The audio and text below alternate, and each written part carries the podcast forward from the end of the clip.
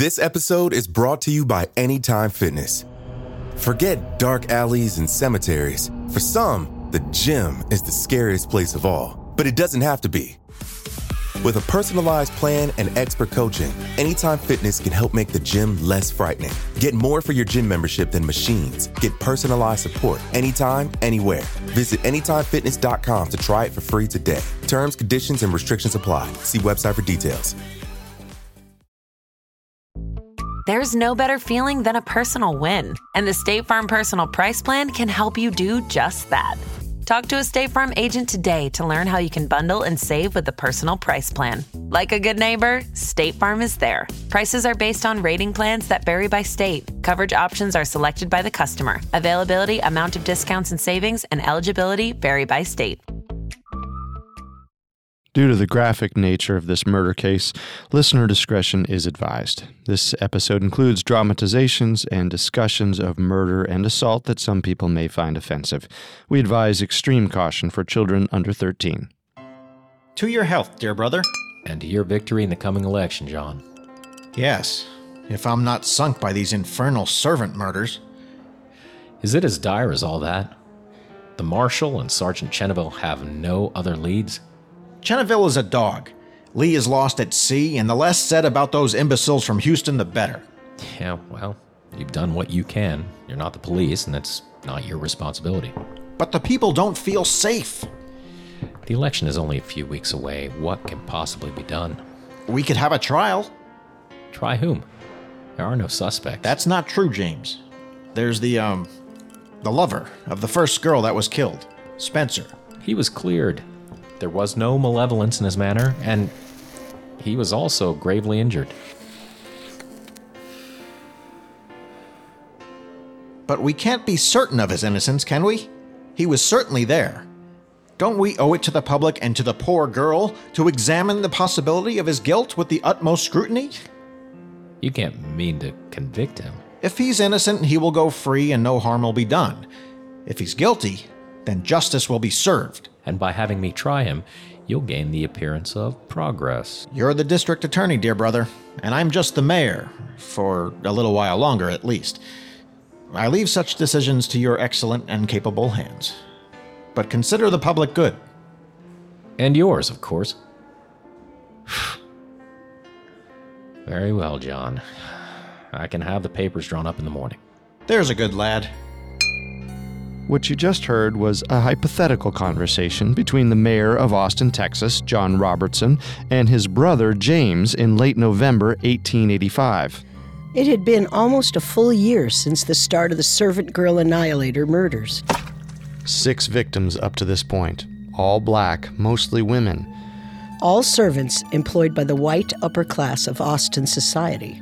So far, the only serious suspects were black men, either lovers of the murdered women or known thieves.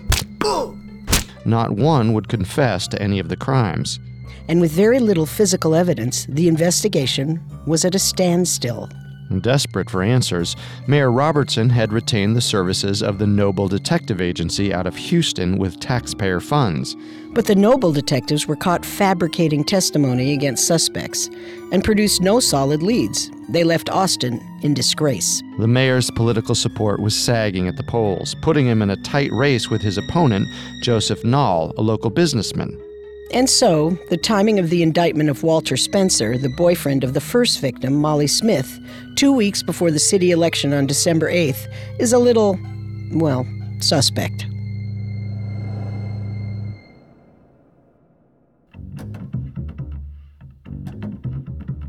This is Unsolved Murders, True Crime Stories. I'm your host, Carter Roy. And I'm your host, Wendy McKenzie. This is our final episode on the Servant Girl Annihilator. If you like the show, we'd immensely appreciate if you leave a 5-star review on your favorite podcast directory. And don't forget to subscribe while you're there, because a new episode comes out every Tuesday. You can also find us on Facebook and Instagram at Parcast and on Twitter at Parcast Network. And now, back to the indictment of Walter Spencer.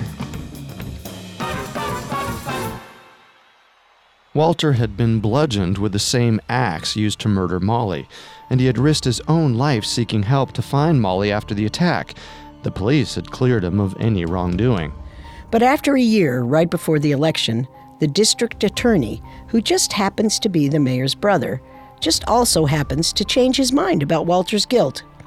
I call baloney. Oh, careful, Wendy. There's no paper trail explaining James Robertson's decision to indict Walter Spencer. The DA could have simply changed his mind. Fried baloney. Either way, Mayor Robertson was able to claim that justice was being served in the last weeks leading up to the election, which he ended up winning. By 52 votes, baloney. 1 week later, Walter Spencer's trial was held. District Attorney Robertson posited that Walter and Molly had fought and that she had hit him with the axe, or that he had hit himself after committing the murder. It was soon apparent that no new evidence was being presented, and the DA rested his case only after a single day. Walter's court-appointed lawyer informed the jury that Walter was still suffering headaches from his injury and had been living with his mother since the attack. Fortunately, the jury did not give in to the prejudice of their time, and Walter was quickly acquitted. Both the district attorney and the mayor said nothing. The Robertsons planned to move on to the next step.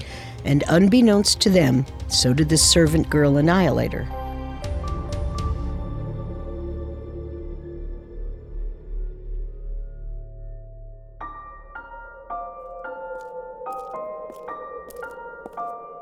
The children were nestled all snug in their beds, while visions of sugar plums danced in their heads.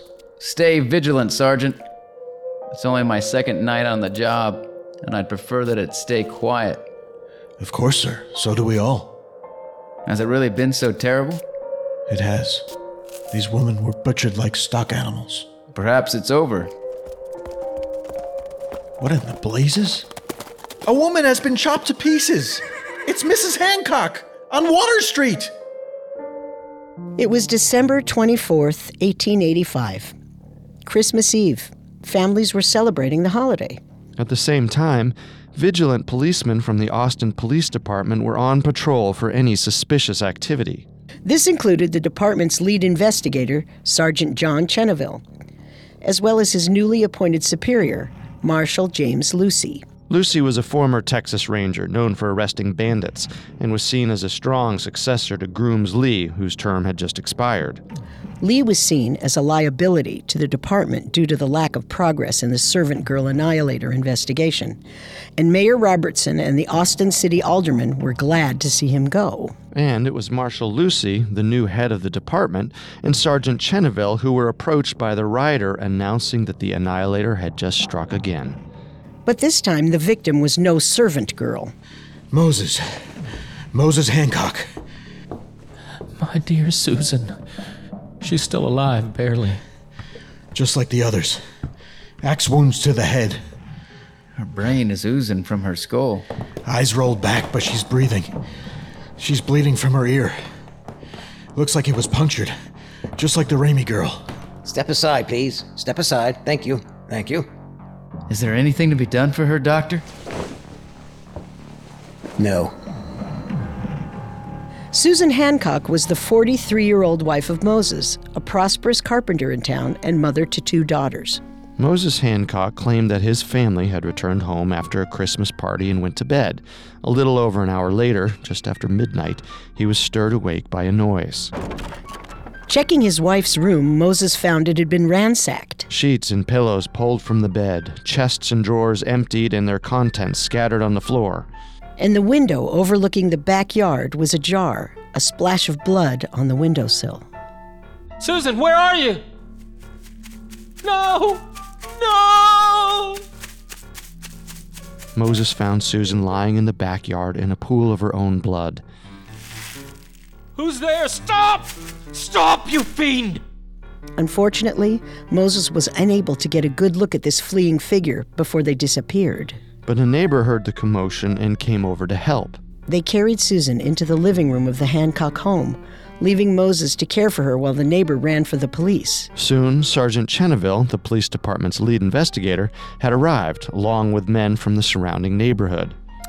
They found a bloodied axe in the yard, just below the Hancock's bedroom window. Moses identified it as his, saying that he kept it with the woodpile. Chenneville's bloodhounds searched the yard and the alley through which the attacker had fled, but they found nothing. And that's when another rider came up to the house. It's Eula Phillips! Her head's been chopped in two! There had been another murder. That's two in less than an hour. Horrified, the men raced over to the Phillips home on Hickory Street. Eula Phillips was the 17-year-old wife of Jimmy Phillips, the son of a prominent Austin architect. Well, she was regarded as one of Austin's most beautiful young women, with auburn hair, delicate features, and a Mona Lisa smile. They found her body in the backyard of the house, struck perfectly above the nose with an axe blade. Her forehead was split wide open. Her husband, Jimmy, was found in the bedroom he shared with Eula and their 10-month-old baby. There was a large gash above his ear and a bloody axe at the foot of the bed. Jimmy was alive, but he was reeling from his wound, unable to tell police anything. Chenneville's dogs again searched the yard and yet again failed to pick up a scent. And so the Servant Girl Annihilator had struck again, twice on the same night. Two women murdered within an hour of each other on Christmas Eve. But now it was white women being targeted, not servants. Why the change?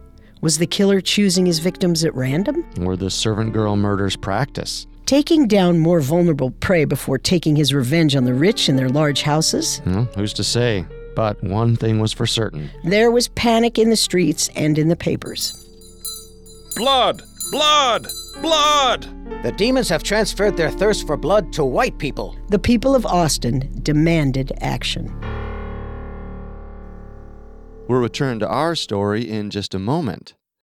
This episode is brought to you by Anytime Fitness.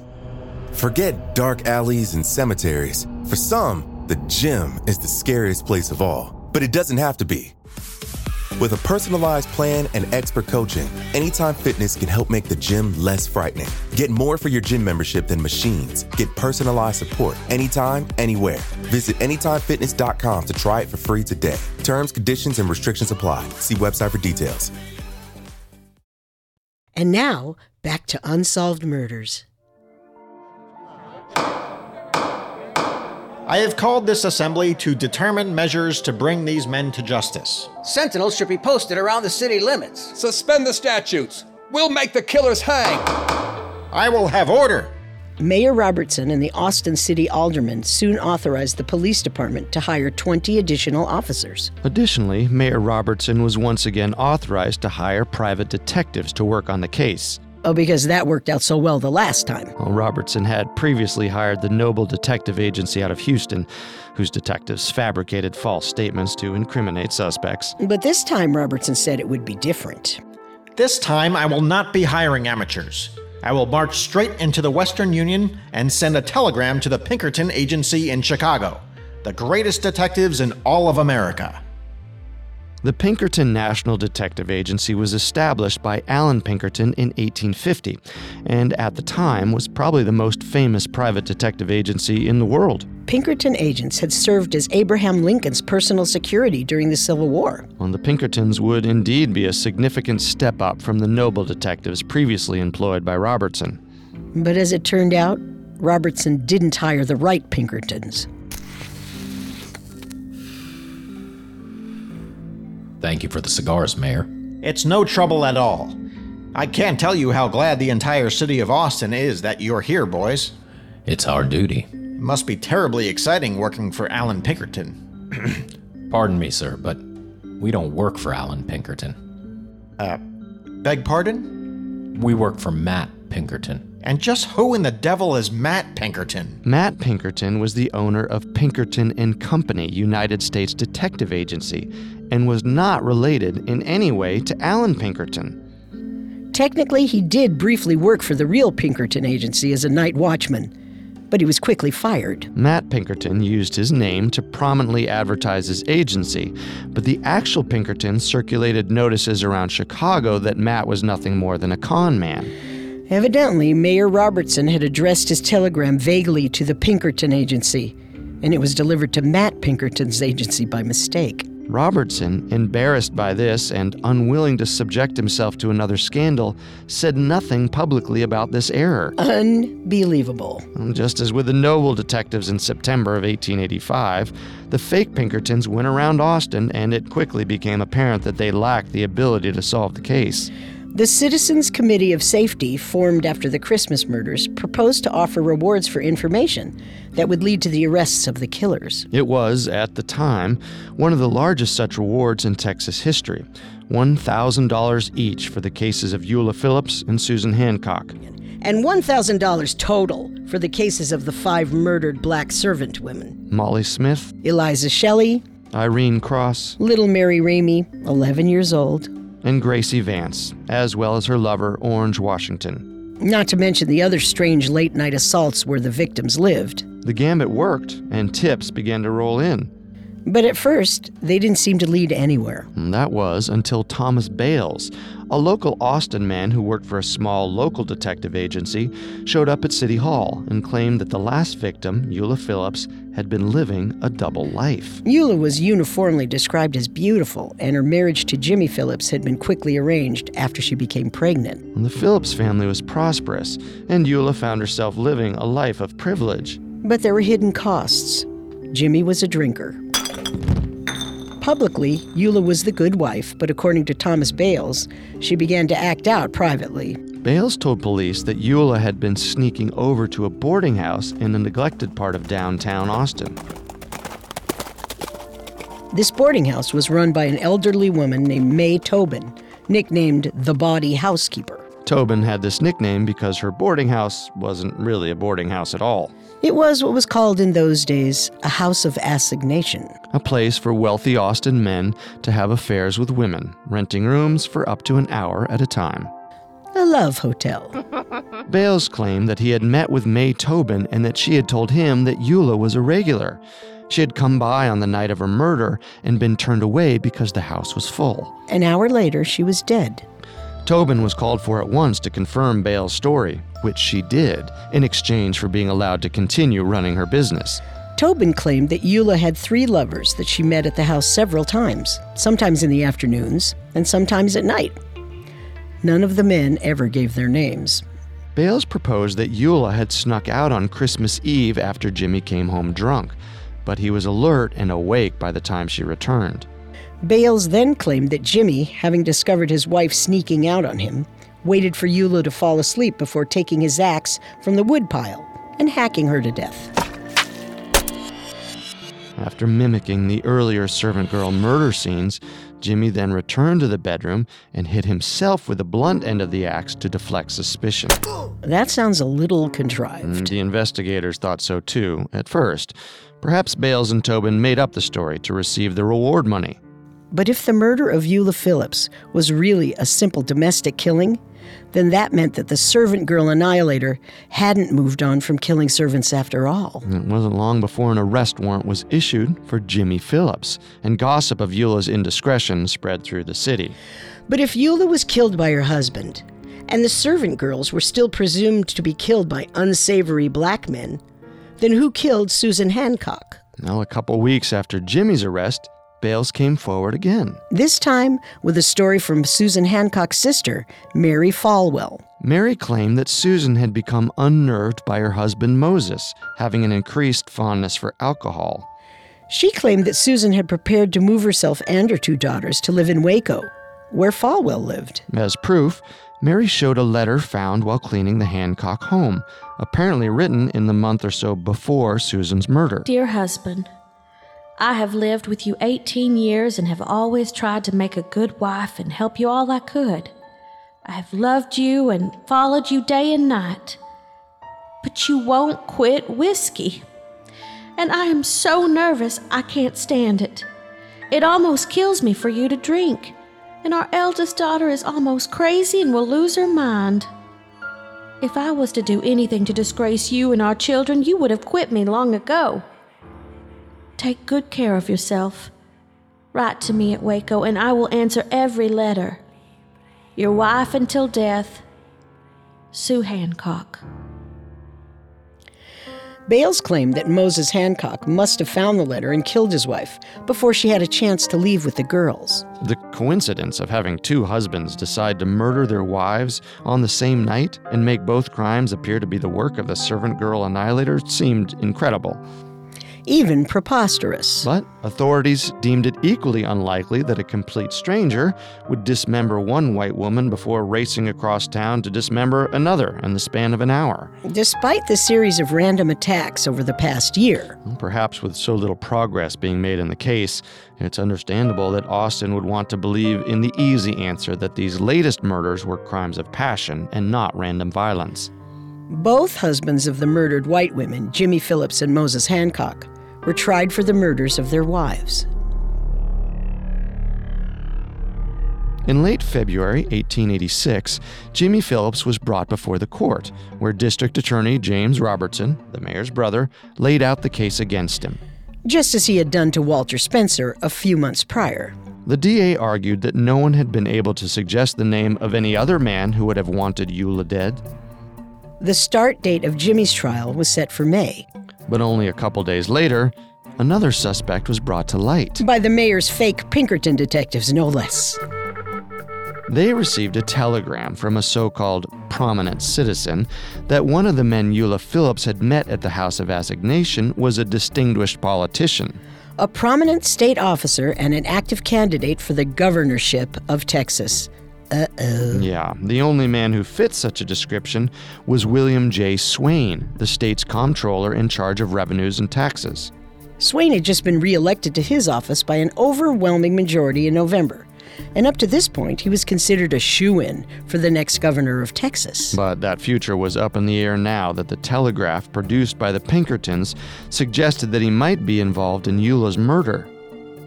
I've never met Eula Phillips, and I know nothing about the circumstances of her demise, save what has been in the papers.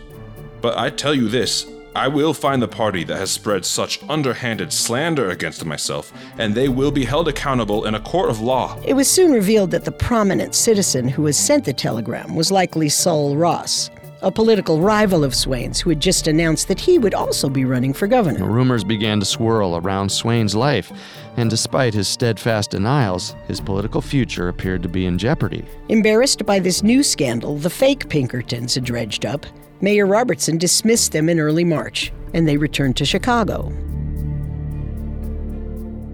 Jimmy Phillips' trial began first on May 24, 1886. The courtroom was described as crowded to suffocation. The district attorney laid out a melodramatic tale about an unfaithful wife and a jealous husband prone to drink. George McCutcheon, a Georgetown farmer with whom Phillips had stayed to try to keep Jimmy out of the saloons, testified about an exchange he had had with Jimmy right before the young couple returned to Austin. You need to stop drinking, Jimmy. You're ruining yourself, and you're making your wife miserable. It's just, I worry that Eula carries on with other men. Do you think she's too fast? No, of course not. I think she's a good and virtuous woman, but she talks too much. If I thought she was not virtuous, I would kill her, and then kill myself. Jimmy's sister, Adelia, testified that she knew that Eula had met at least two men at Mae Tobin's. She added that she was unsure of Eula's activities on Christmas Eve, but confirmed that Eula was untrue to her husband. And the star witness, though, was Mae Tobin herself. The newspapers described her as the Scarlet Woman. And had Mrs. Phillips been to your house? Yes, many times. Eula would come over to meet men. What sort of men? Young men, other men. One was John Dickinson, the secretary of the Construction Commission. Unlike her initial report to the police, now Mae Tobin was naming names.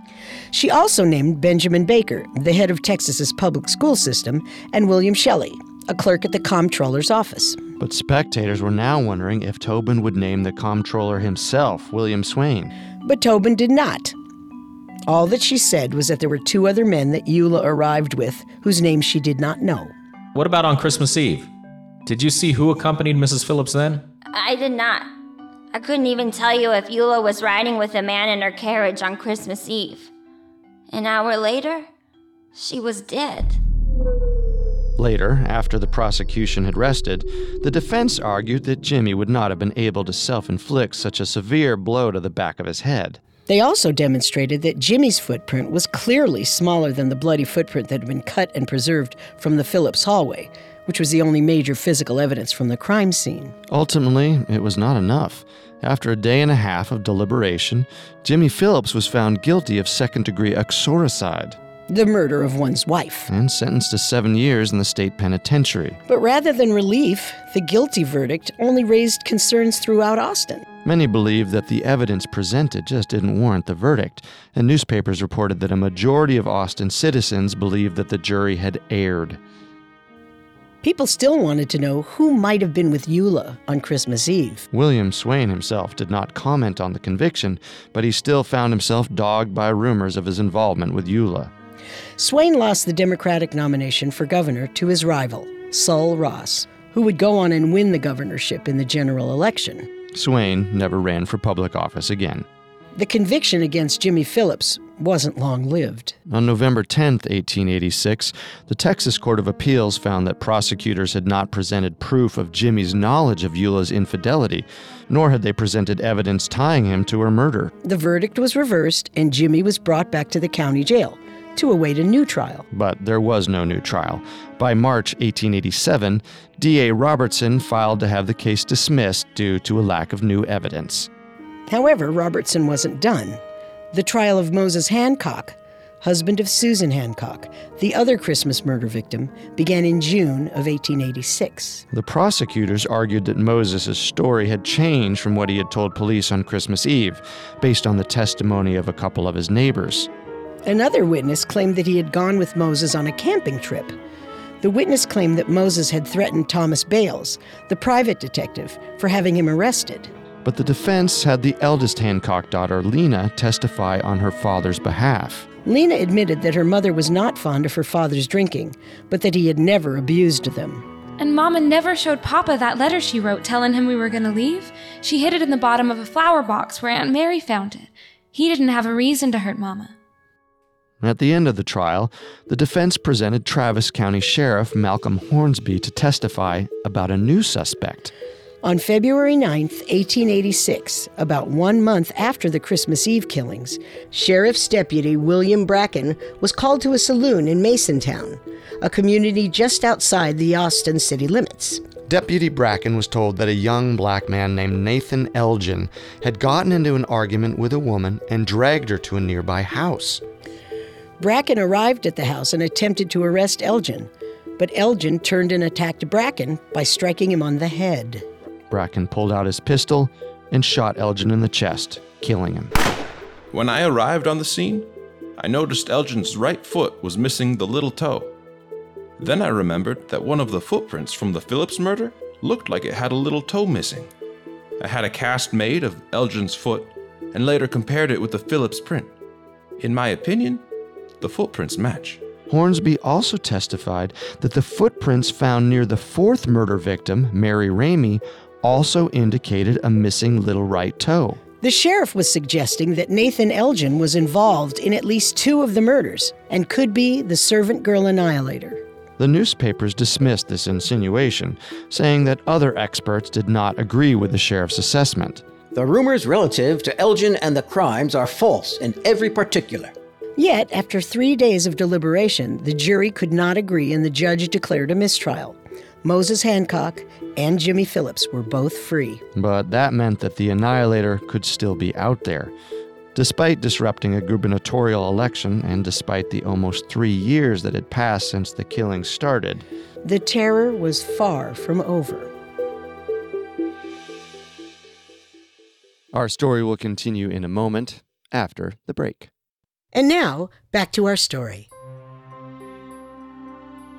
There were other attacks before and after the trials of Jimmy Phillips and Moses Hancock. Another axe murder was committed on January 31st, 1886, just a month after the Phillips and Hancock murders, in San Antonio, 100 miles south of Austin. Patty Scott, a 28-year-old servant woman, was chopped in the head 3 times with an axe. Later, in July 1887, after the acquittal of Moses Hancock, there was another attack, this time in Gainesville, about 250 miles north of Austin. Jeannie Watkins and Mamie Bostwick were both teenage daughters of wealthy cattlemen. Mamie? Jeannie, what's going on? Girls, it's the middle of the night. Stop that ruckus. Girls? Oh my God! Mamie! Both girls had been struck in the head with an axe. Mamie Bostwick was hit 3 times, her upper lip almost completely severed. Jeannie Watkins was struck over her right eye, dislodging her eye from its socket. She died nearly 24 hours later. Mamie survived her wounds, but she never remembered anything about the attack. Both the San Antonio and Gainesville killings prompted speculation in the newspapers that they were the work of the Servant Girl Annihilator. A reporter from the New York Times compared Patty Scott's wounds with those of the Austin victims. There was the same deadly cut across the base of her skull that 3 of the Austin victims bore, and the blow on the crown of her head was identical with that in the Austin tragedies. It is the general belief that the deed was done by the Austin murderer. The Daily Statesman and the New York World did similar comparisons with the Gainesville attacks. Mrs. Bostwick and Watkins were both struck in nearly the same anatomical region, the right eye, as the women and girls who were assassinated in Austin. The time of night, the time of the moon, the similarity of the wounds, and the impenetrable mystery which overshadowed each of the crimes all point to the same bloody hand in the awful work. But for both the San Antonio and the Gainesville attacks, the public hysteria was mostly kept away from Austin, which was focused on the Phillips and Hancock trials. And both the San Antonio and Gainesville crimes have obvious suspects. In San Antonio was Patty Scott's husband, William. William was known to be violent with Patty, even threatening to cut her throat with a razor. But San Antonio police were unable to find any blood on William after the murder, and his alibi of staying at a local hotel was unshakable. He was never arrested. And roughly a year after the Gainesville attack, a man named W.L. Beeson was apprehended for the crime. Beeson had been on the run for cashing a forged check. The police officer in pursuit learned from Beeson's sister-in-law that he had confessed to killing Jeannie Watkins while attempting to rob the house. But when the police finally caught up to Beeson, he jumped from a train and suffered a severe head injury. He was taken into custody and died in jail without ever regaining consciousness. Was Beeson's confession to his sister-in-law genuine? Or was it a ploy by a man on the run to boost his infamy? Because of the circumstances of his death, the answer probably died with him. Back in Austin, after the mistrial in the Hancock case, Mayor John Robertson was preparing for his 1887 re-election campaign. But his political days were numbered. Finally, some good news. Robertson's botching of the Pinkerton hiring came to light after relatives of Eula Phillips and Susan Hancock contacted the Pinkerton National Detective Agency, asking their opinion on who had slain the women. The real Pinkertons responded to the families with a letter that was later published in the newspapers. It said that no one from their agency had ever been sent to Austin. Residents were justifiably furious after learning that Robertson had paid out over $3,000 in city funds to the fake Pinkertons. Nothing like a cover-up to avoid a little embarrassment. Robertson announced that he would no longer be running for re-election in December. The mayor's longtime rival, Joseph Nall, won the election in a landslide. After the election, there were no more axe murders in Texas. But across the Atlantic Ocean, a new string of horrifically violent murders was just beginning. I'm down on whores, and I shan't quit ripping them till I do get buckled. Grand work the last job was. I gave the lady no time to squeal. I love my work. I want to start again. This was, of course, Jack the Ripper. Perhaps the most infamous serial killer of all time, the Ripper targeted prostitutes in the Whitechapel district of London, viciously mutilating their bodies. Beginning at the end of August 1888, the Ripper claimed at least 5 known victims. Like in Austin, the police were baffled. There were other parallels to the Annihilator killings. Jack the Ripper's 3rd and 4th victims, Elizabeth Stride and Catherine Eddowes, were found murdered less than an hour apart. The Daily Statesman in Austin began to suggest a connection between the two sprees, even that the Ripper and the Annihilator were one and the same man. Other newspapers followed suit. There were, however, significant differences.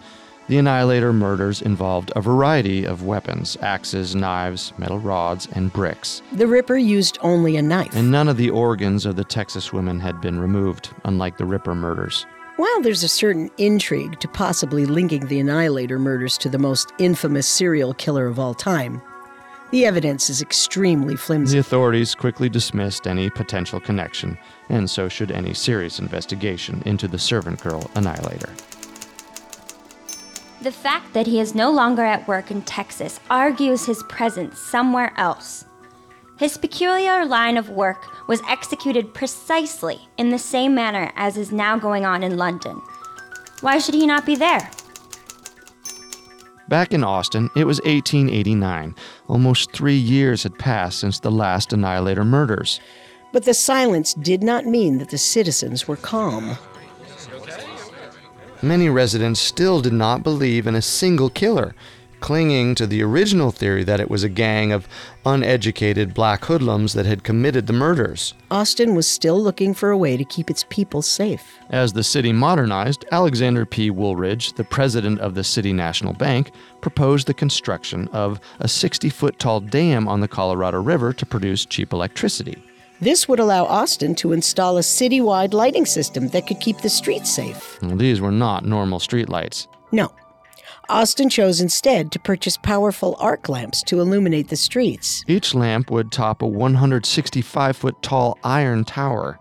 Austin purchased the arc lamps from the city of Detroit, where officials found them expensive to maintain compared to the average electric streetlight. Arc lights were going out of fashion in the rest of the country. But in Austin, they were desperate for illumination. It took 3 years to build the dam and another 2 to build the lighting system. But on May 5th, 1895, the city of Austin turned on the lights.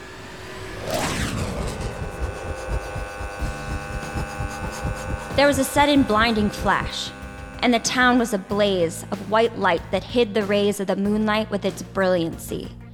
In every nook and corner, the brilliant lights sent their shooting rays, and the whole face of creation was transcendent. Now that's a positive review. The new lighting system earned Austin a new nickname, the City of Eternal Moonlight. The residents of Austin felt safer than they had in a long time. The axe killings had stopped by this point, but the horrific legacy of the Servant Girl Annihilator had a lasting impact. Unfortunately, the pervasive belief that it was quote-unquote bad blacks who committed the terrible murders gave prejudice deep roots in Austin. Jim Crow policies came early to Austin, just after the turn of the 20th century. The city's aldermen passed an ordinance requiring African Americans and whites to be separated while riding streetcars. Proposals were also made to relocate all black residents to East Austin. If all the black people were in one place, it was thought, the police would have less trouble keeping tabs on the worst characters. Worse, the city's black leaders were ignored by the establishment. After Albert Carrington, the city's first black alderman, lost his seat in 1885, another black person was not elected to the city council until 1971. That's 86 years of discrimination. So far as we know, the Annihilator was never caught. We don't even know for sure if there was an Annihilator, or if it was more than one man. But the similarity of the crimes and their viciousness, and the relatively short span of a year in which the main 7 attacks took place, and the fact that the murders appear to have stopped shortly thereafter, lead us to conclude that it was likely the work of one killer. Due to the primitive forensic science of the time, there is little clear evidence indicating a suspect. But Nathan Elgin, the man that Sheriff Hornsby testified about in the trial of Moses Hancock, is the one person who appears to be linked by evidence to more than one crime. Elgin's footprints appears to match bloody footprints found at the home of Jimmy and Eula Phillips, one of the Christmas Eve victims. Linked by a missing toe on Elgin's right foot. Elgin's footprint also appeared to match the description of a footprint behind the house where Mary Ramey was murdered. Similar footprints were also found near the body of Eliza Shelley, the second victim, although this wasn't mentioned by Hornsby. Elgin also had a history of violence around Austin, where he grew up, and was in fact killed while attacking a woman. And there's the fact that he was killed about a month after the Hancock and Phillips murders, and there were no later axe killings in Austin. But if Elgin was the servant girl annihilator, why did he attack servant women? Did he view them as easy targets? And why were the final two victims rich white women? Were these two killings racially motivated? Was Elgin just getting started when he was killed? The evidence is unclear and unconvincing by today's standards, but of the available annihilator suspects, Nathan Elgin ticks the most boxes. What is clear is that the Servant Girl Annihilator's killing spree from November 1884 to December 1885 stirred a panic in the city of Austin, Texas. The killings deepened racial tensions, furthered political corruption, and still haunts Austin to this day. Sometimes there are no clear answers. Only scars.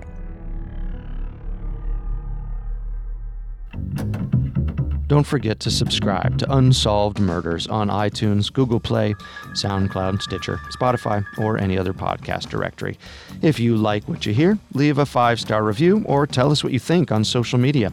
We are on Facebook and Instagram as @Parcast and Twitter @ParcastNetwork. Seems simple, but it really helps our show. A new episode comes out every Tuesday, and next Tuesday we'll investigate Rita Bouchard. Thanks for listening. We'll see you next time. If we live till next time. Unsolved Murders, True Crime Stories was created by Max Cutler, is a production of Cutler Media, and is part of the Parcast Network. It is produced by Max and Ron Cutler, sound design by Ron Shapiro and Kenny Hobbs, production assistance by Maggie Admire, Carly Madden, and Jeanette Manning. Unsolved Murders is written by Lauren Cannon and stars Carter Roy and Wendy McKenzie. The amazing cast of voice actors includes, by alphabetical order, Mike Capozzi, Jerry Courtney Austin, Kimberly Holland, Harris Markson, Nick Massou, Kenna McEnroe, Manu Narayan, Steve Pinto, and Greg Polson.